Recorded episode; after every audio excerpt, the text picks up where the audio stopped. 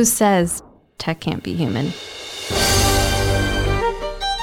The biggest takeaway would be it has to be intentional, focused, intentional effort to make sure that whatever it is your investment is going to be, it's going to be a true investment and not just something you're spending money on. Welcome to the Hacker Valley Studio podcast.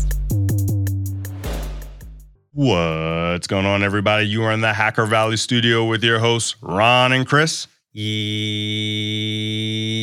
sir. Welcome back to the show. Glad to be back again in the studio today. We have with us Cody Wass. Cody is the VP of Services at NetSPI. Cody, I was chatting with Chris and he was telling me a little bit about your background and origin story, and I was pretty shocked and surprised and excited to speak. But most importantly, welcome to the podcast. Hey, Ron. Hey, Chris. Happy to be here. Glad to have you. The first thing that really stood out to me, and I think this is a rarity in today's age because back in the day, folks would stay at one role or one company their entire careers. And that was really the noble thing. It seems like today, much like my background, we went to a bunch of different organizations and moved up the career ladder that way. You kicked it old school and you stayed with NetSPI since being an intern. Would love to hear about that story of how you rose through the ranks all the way up to VP in such a short time. For sure. Short's relative. It's been nine years at NetSPI, and some days it feels like it was yesterday that I was just starting, and other days I can feel every week. NetSPI was a really interesting opportunity for me. It gave me the chance to catapult into the cybersecurity industry as my first real job, so to speak. So, going back through middle school, high school is when I really started getting into technology, computers, programming, all that sort of stuff. But going through that, getting through college, then really all they taught me there was programming. That's the extent that I was able to see security through was how do you program stuff. So I eventually meandered my way through that into getting a chance to start as an intern at NetSPI. Yeah, it was a rarity to find a role that didn't require any previous experience, which we see today too. Lots of roles are asking for two years, three years, five years. But I got lucky. So I found this role, started as an intern. Really, the first six to nine months was lots of intern stuff. I got to watch behind the real hackers shoulders as they did work, but I'd also help set up things around the office, get coffee, do all that fun stuff. So nine years ago, we probably had, I don't know, 12 testers. I think our Burp Suite license was 12 people. So 12 consultants versus where we are today, we have hundreds. So the growth throughout my time at NetSPI has been really impressive and really allowed me to see the whole journey through starting as someone with very little experience to watching the whole industry evolve. I love that. And I love the fact that you've been at NetSPI for so long. So you probably also got to see the company grow and mature and just change and mold over time. When I first got started my career in cybersecurity, I wanted to be hands on keyboard. I wanted to be technical. And I can only imagine having the opportunity to be a VP at an organization with eight, nine, however many years of experience. But for you, was that the case for you? Did you get in because of the technical opportunities or did you want to run teams, build the business? How was that for you? If you'd have asked me four years ago, five years ago, if I ever saw myself doing this, I would have probably laughed. I got into the security side of things because I loved digging in deeper, fully understanding a system, fully understanding the way it works, and then using that understanding to make unintended consequences happen. That was the fun part, the puzzle solving bit. But a lot of that's, yeah, highly technical. So it's a little funny looking back. As we grew, as my skills developed, kept getting opportunities, people would come to me with a chance to try something new. And my answer was always yes. I don't know how to do it today, but I'm sure I can figure it out. And it turns out if you keep saying that, eventually you don't get to do the pen testing anymore. Where does that come from for you? Is that something that you've always had innately? Is that a skill that you had to develop? Figuring out how things work and pushing the boundaries of functionality? Yeah, I think there's two parts to it. One is certainly the innate curiosity, being someone who wants to dig deeper. But I think the other more impactful part is being in an environment where that's rewarded, where your peers support you as you go through this journey of figuring out what you're going to do next. Being given the chance to try it and the support to succeed. So I think both of those were probably equally important in my success. Speaking of having a reward and getting a rewarding feeling, when we first spoke, you mentioned that NetSPI is all about positioning people as the way to solve problems. And I think that's got to be so rewarding. But when you think about a rewarding feeling at your journey at NetSPI, what really makes your heart sing? What memory, what story can you share about that?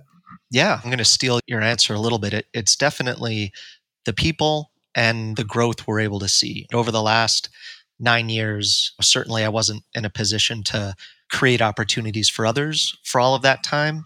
But as soon as I started being able to do that, it's really rewarding seeing people come into this industry or come to the company as a fresh face, a specific skill set, and then watch them grow over the next year or two years or four years and see them really you know, spread their wings, jump into really challenging, complex situations, and come out the other side stronger, better, and just having a skill set that you never would have imagined day one. So I think that's probably the most rewarding part at NetSPI. We do have a, a training program. We call it NetSPI U. And the people that take part in that are typically people with some experience in cyber cybersecurity. Maybe they worked in a SOC, or maybe they were a developer or an IT administrator, but they want to get into the pen testing side of things. So we teach them over the course of a few months how to be a web app pen tester. And that process of seeing someone learn an entirely new skill set and then develop expertise in that skill set that they can demonstrate over and over and you see them grow in their career and all the doors it really opens for them that's really rewarding it has to be really rewarding just to see that growth and that makes me think about the duality of being in cybersecurity it seems the farther up the ladder from a leadership perspective you go, it seems to be more about the people and slightly less about the technology. I know that NetSPI has a very unique culture and philosophy about balancing that duality between technology and people. Could you tell us a little bit about that? For sure. It's pretty much part of the core ethos at NetSPI. My sales pitch for us, whenever I'm speaking with someone who's not familiar, is our differentiators are people, first and foremost, and then our process and our technology. Without those first two, the technology bit doesn't really get used. So we definitely invest in technology. We have a ton of open source projects. We have a ton of internal tools that we build for ourselves. We have a ton of really cool things we're doing with tech, but the focus is always on how can you use that tech to make a person more efficient at their job, take care of the boring stuff that the pen testers don't want to do, and let them really spend their time being creative. You go back five, ten years, all the problems in cyber were going to be solved by new technology. Even today, it's your new EDR you buy or a new SIEM you buy, or at all the conferences this year, it was ASM. Everything is a technology product. But those products aren't helpful to large organizations unless they have the people to understand how to use them. So we've really doubled down on just building excellent humans that are really good at what they do and then wrapping our technology strategy around that so that everything that they do is just leveraged a little bit more by technology. I love that mindset and philosophy. I want to hear a little bit more also about it. How does NetSPI make that come true? Do you all invest harder and more into your people to go to conferences and trainings? What kind of things do you all incorporate to get the best out of the people that work there? Yeah, it's a lot of the stuff you'd expect, encouraging our people to go to conferences, making sure we're paying for trainings, whether that's online courses or in person trainings at cons. But then it's also making sure that we have that full buy in from all of leadership because it's really easy to say the words, yes, we want to invest in our people. But then when it comes time to look at budgets and allocate people's time, if you're not intentional about making that investment, it's very easy to see it get pushed off to the side. So at NetSPI, we're very fortunate where across the organization, up and down, we understand that this is an investment we're committed to making. So not only do we get the chance to send people to conferences, do all the trainings, all of that. But we also have the ability to carve out time for our people to really develop thought leadership and then instead of just attending conferences, they're able to speak at conferences. They're able to participate in that ongoing discourse of the current state of the art of cybersecurity. And that really pays dividends. The better you make your people, the better community and culture you build around this idea of excellence and this idea of valuing the employee and their skill set and their growth. Ultimately, that just makes you a stronger organization. I love that philosophy. And honestly, I wish more organizations took that philosophy and really invested in their people. And speaking of conferences, before the podcast, we were talking a little bit about your conference sort of journey and your very first DEF CON. Tell us a little bit about that story, what it meant to you to go and experience that, and how has your conference reality been since then? That's a fun story. So, like I said, middle school, I was getting into programming, all this other stuff, and I read about DEF CON in a magazine somewhere. And they talked about the CTF competition, and it just blew my mind. I was like, wow, there's people doing all this security stuff. This sounds amazing. So I thought about it as this thing I put on a pedestal. And then through high school, I developed my interests. And then, I don't know, my second or third year of college, I had the opportunity to go. Maybe it was fourth year. I don't remember. It was DEF CON 18, I think. And I went there. I remember checking into the hotel. I split it with a friend of mine. And I completely was simultaneously overwhelmed and also just super high energy excited to see everything. I probably went to five or six hours of talks both days. It was just drinking from the fire hose, right? I couldn't get enough of it. But it was eye opening to me. I grew up in smaller-ish towns in North Dakota, you know, 30,000, 50,000 people. And there's not really a cyber community that I had been a part of up until that point. So going somewhere where it was just everywhere and everyone was willing to talk about it and get excited about it was really cool. So that I think that set my path in stone, right? I realized, wow, I want to be a part of this. And then ultimately, I think that led to my opportunity to have a shot at the internship at NetSPI. Now, for our consultants, we do like to go to DEF CON every year, but it's certainly a valuable opportunity both for education, but also for team building you send people to the fun conference, right? And everyone gets to have a good time, see their coworkers that maybe work remotely. And it's turned from a solely learning event in my mind to an event that lets you get exposed to new ideas and maintain relationships and meet new people in the space, all rolled into one. Love it. And that's why I really loved Black Hat DEF CON RSA is because it's almost like a reunion. You get to see people that you've known maybe online or through work or another way, and then you get to meet up with them in person. But for many of us, 2020 and 2021, we were really stuck at home. What were you doing and what are you doing today to still stay sharp and stay connected now that there's more events virtual and I would say somewhat less in person with less attendance at least? Yeah, for sure. It was a weird couple years. Adjusting to a fully remote, fully online work culture is tricky. At NetSPI, our culture has always been hyper collaborative. When we were back when we were only based out of Minneapolis, you could walk around the office and just look over someone's shoulder.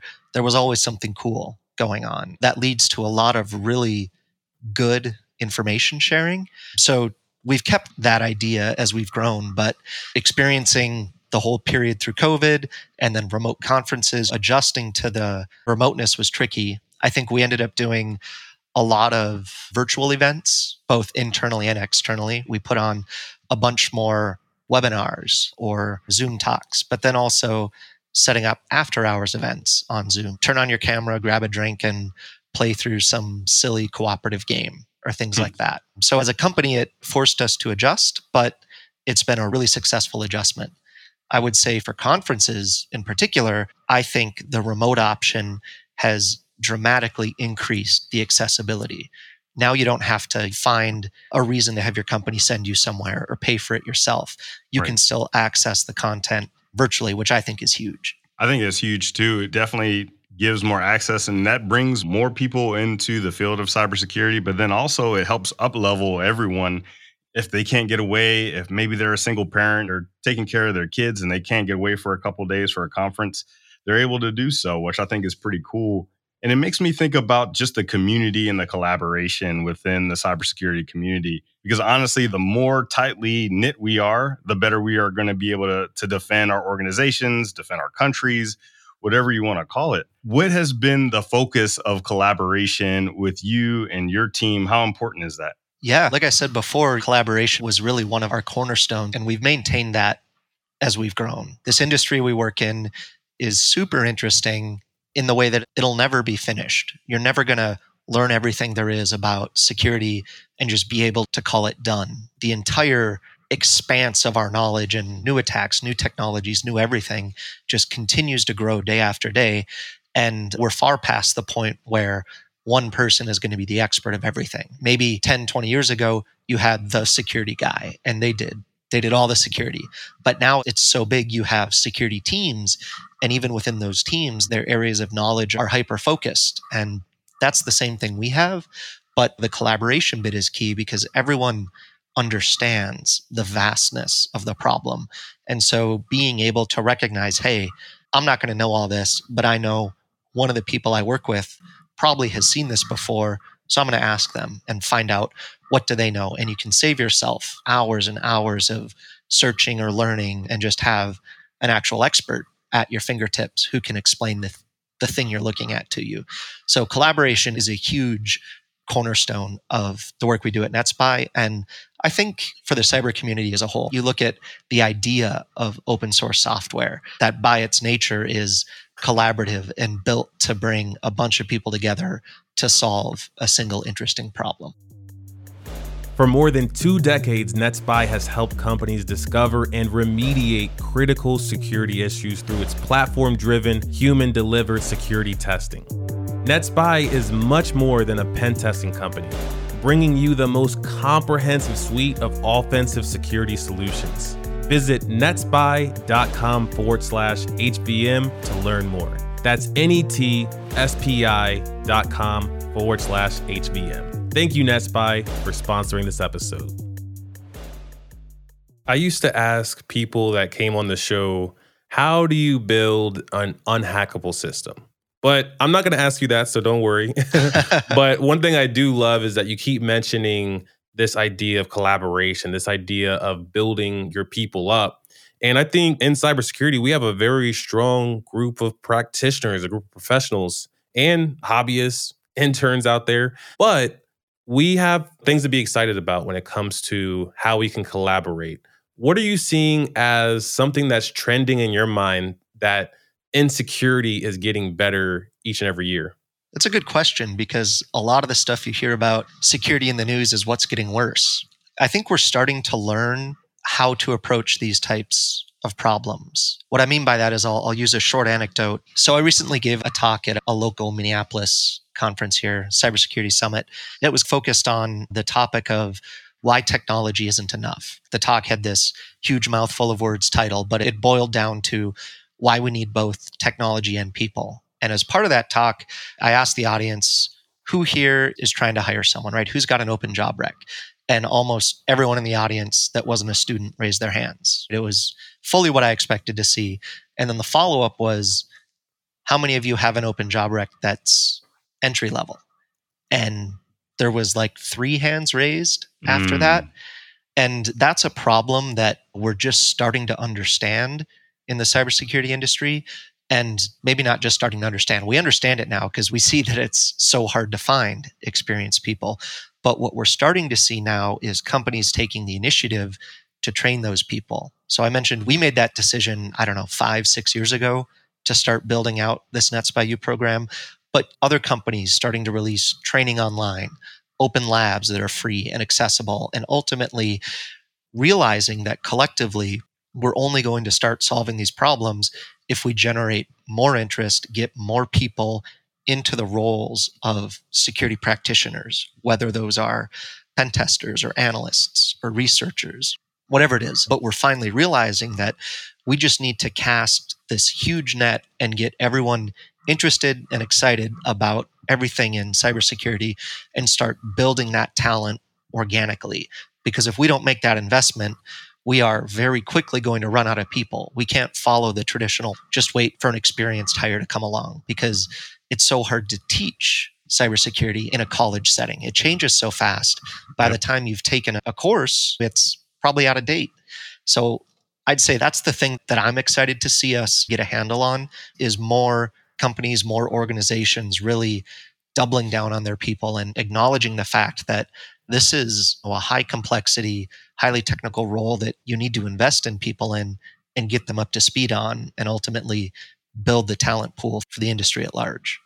I love what I'm seeing out there. You're right. There's so many academies and there's so many universities, like quote unquote universities, and that's by you out there that are helping really push everybody forward. And that makes me think of all the stuff that you're putting out there for free. And then also there's information I'm sure that you all keep close hold. I'm sure you have very secret sauce level things that you're doing with your team. And you don't have to reveal all of your secrets, but I'd be curious to see was there a moment in time that really changed the way that you and your team does pen testing the most? Was there this inciting incident where you had a, a, pretty good handle of the way to do pen testing and even some of the other offensive security stuff, but there was this moment that really was a light bulb for you and the rest of the team? I'd say a single light bulb moment is really hard to point out, but a guiding light so to speak, of our ideas, that's crystallized. It was here before I was at NetSPI. We've been around for over 20 years. And I think it was a large part then. It's even more so now, more so now. And that idea is that you've got people, they're going to do a great job. Your people are your experts, you've invested in them. But at the end of the day, they're still people. And so you can really refine the delivery of these people by adding process. And so I would say one of the big elements of our secret sauce, so to say. It's not much of a secret, but it's building a process that our people can follow that really sets them up for success. When we bring on a new pen tester, we're not going to hire you and say, okay, you did pen testing for five years, go do a pen test. That's just putting someone out there on their own and hoping they'll fly, so to speak. Instead, we're very interested in making sure they understand the NetSPI way to do things, both from an expectations point of view. What does a web application pen test mean to us?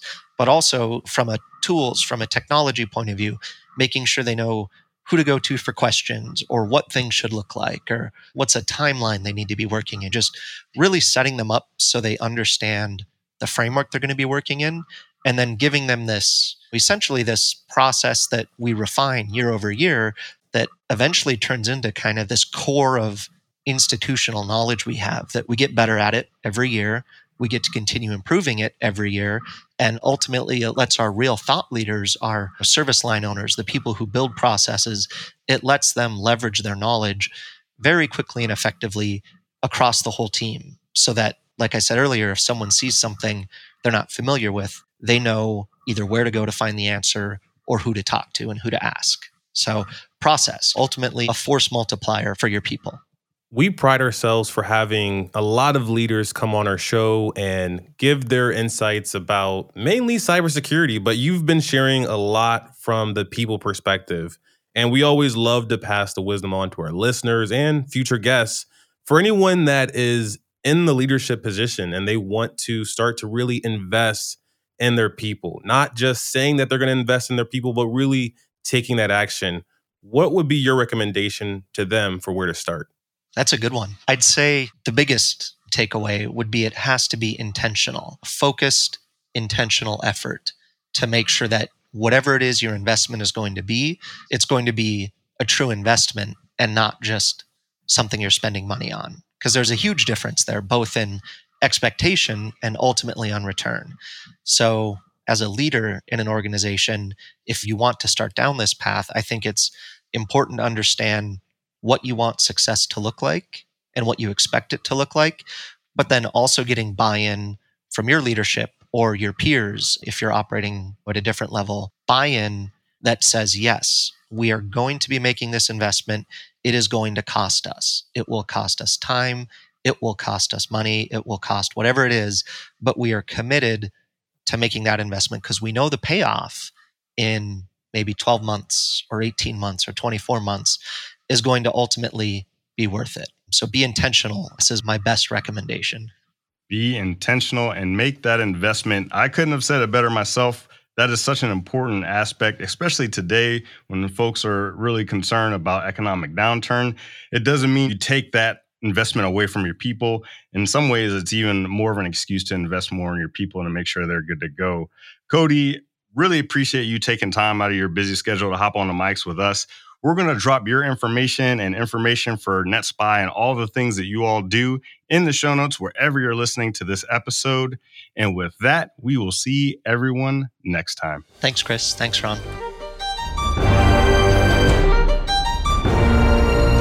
If you found value in this content, it would mean the world to us if you shared it on social media, sent it to a friend, or talked about it over coffee.